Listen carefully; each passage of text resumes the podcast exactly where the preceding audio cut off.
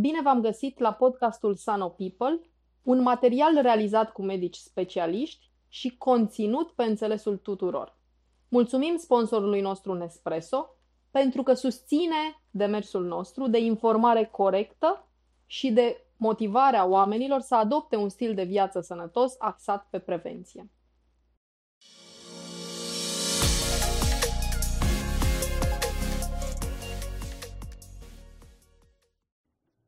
Bună ziua și bine ați venit la un nou episod al podcastului Sano People. Astăzi ne aflăm uh, în locația partenerului nostru, clinica Sanamed din București, și o avem alături pe doamna doctor Raluca Cojocaru, uh, medic specialist diabet, nutriție și boli metabolice. Bună ziua! Bună ziua! Uh, doamna doctor, de ce ați ales dumneavoastră această specializare? Povestea începe undeva în facultate, când cel mai frică mi era la examene de subiectele care conțineau metabolism și diabet.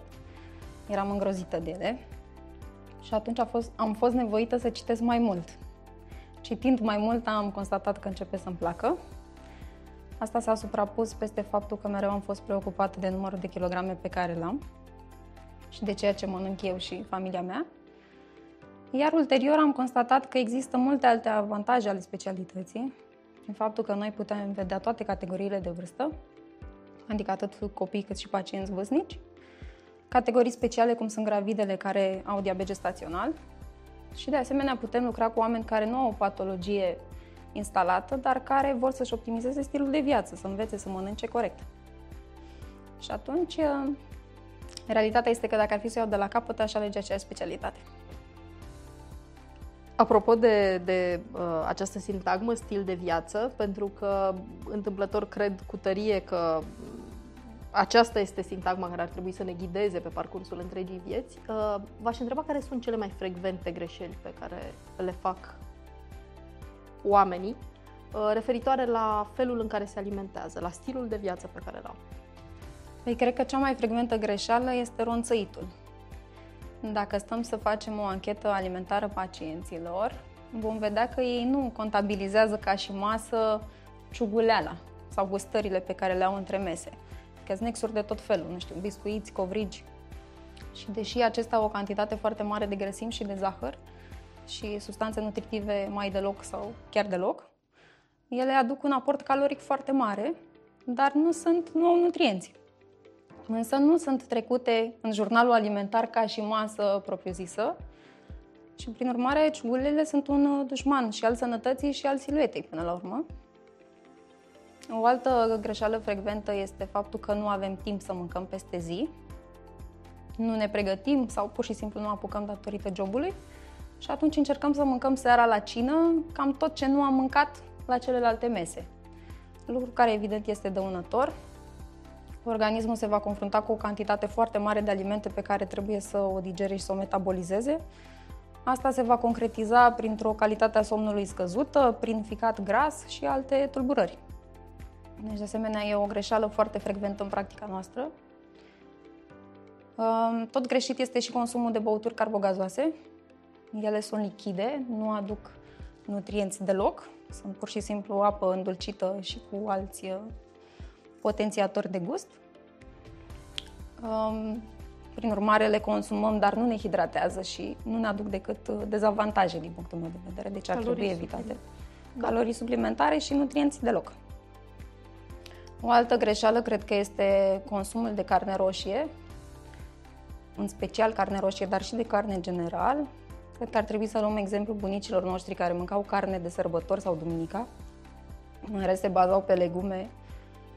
Iar noi, datorită, nu știu, cantității foarte mari pe care o consumăm, avem probleme din ce în ce mai des, mult mai des decât bunicii și străbunicii noștri.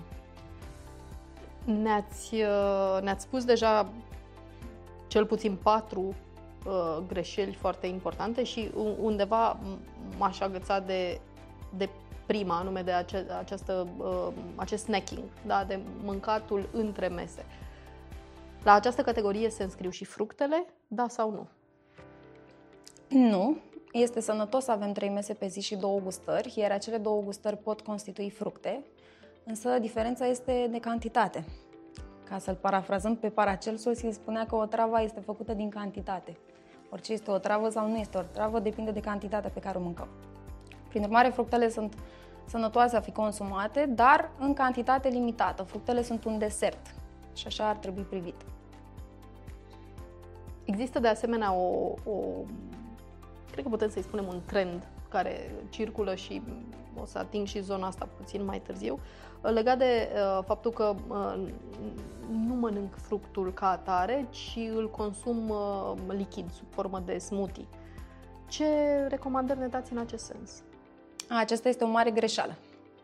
De ce? Pentru a face un fresh avem nevoie de trei patru fructe minim, să spunem portocale. Cel mai frecvent se consumă fresh-ul de portocale.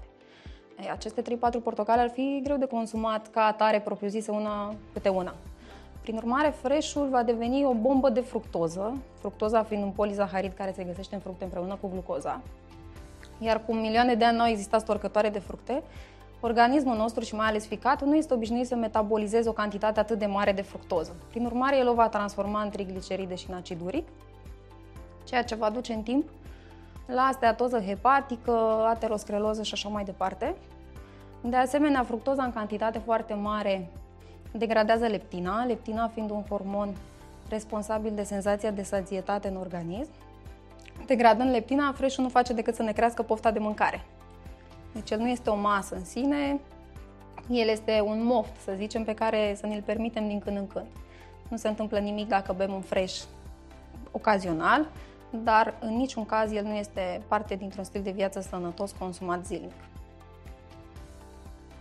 Ne-ați, ne-ați spus la început despre faptul că una dintre motivațiile dumneavoastră, motivațiile care v-au adus astăzi aici, sunt legate de faptul că puteți vedea pacienți de la cele mai, să spunem, fragede de vârstă, de la categoria copiilor până la persoanele în vârstă. Care sunt principalele patologii medicale pe care dumneavoastră le vedeți în acest interval cu adevărat foarte larg de, de pacienți? Pe primul loc este obezitatea. Se estimează că până în două mii douăzeci și cinci, aproximativ jumătate, deci cincizeci la sută din populația globului va fi obeză. Prin urmare, putem vorbi de pandemie, că tot este la modă termenul. Ce este și mai îngrijorător este faptul că incidența este în creștere, mai ales la copii.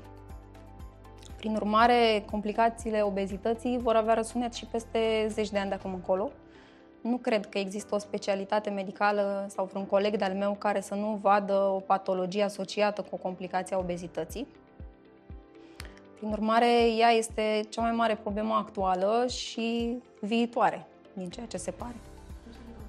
Ea dată, evident, de lipsa activității fizice, cu mâncatul excesiv, anxietate și așa mai departe, iar complicațiile sunt atât de variate, nu știu, de la o banală boală de reflux gastroesofagian până la predispoziția spre boli oncologice, cancer de colon, cancer de sân și așa mai departe.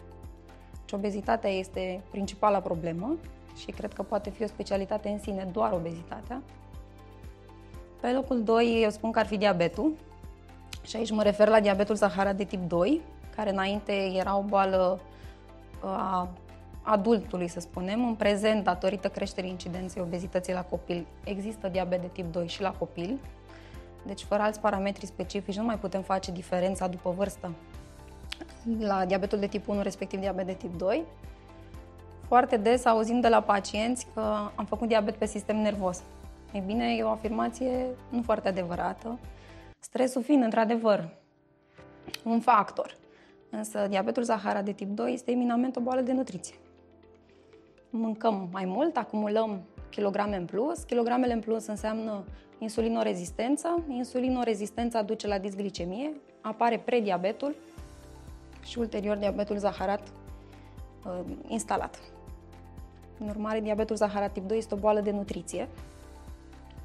Și iarăși, uh, surprinzătoare, dar uh, și bolile cardiovasculare au tot o componentă nutri- de nutriție, în sensul că în momentul în care avem o dietă bogată în grăsimi și în dulciuri concentrate, ne cresc particulele aterogene de tipul trigliceride, L D L colesterol, adică colesterolul rău în mod popular, și atunci se formează placa de aterom pe vase, vasele de sânge se vor bloca, se vor obstrua la un moment dat și așa apar două urgențe de tipul infarctului miocardic acut și accidentul vascular cerebral, care, așa cum știm, am o rată de mortalitate foarte mare.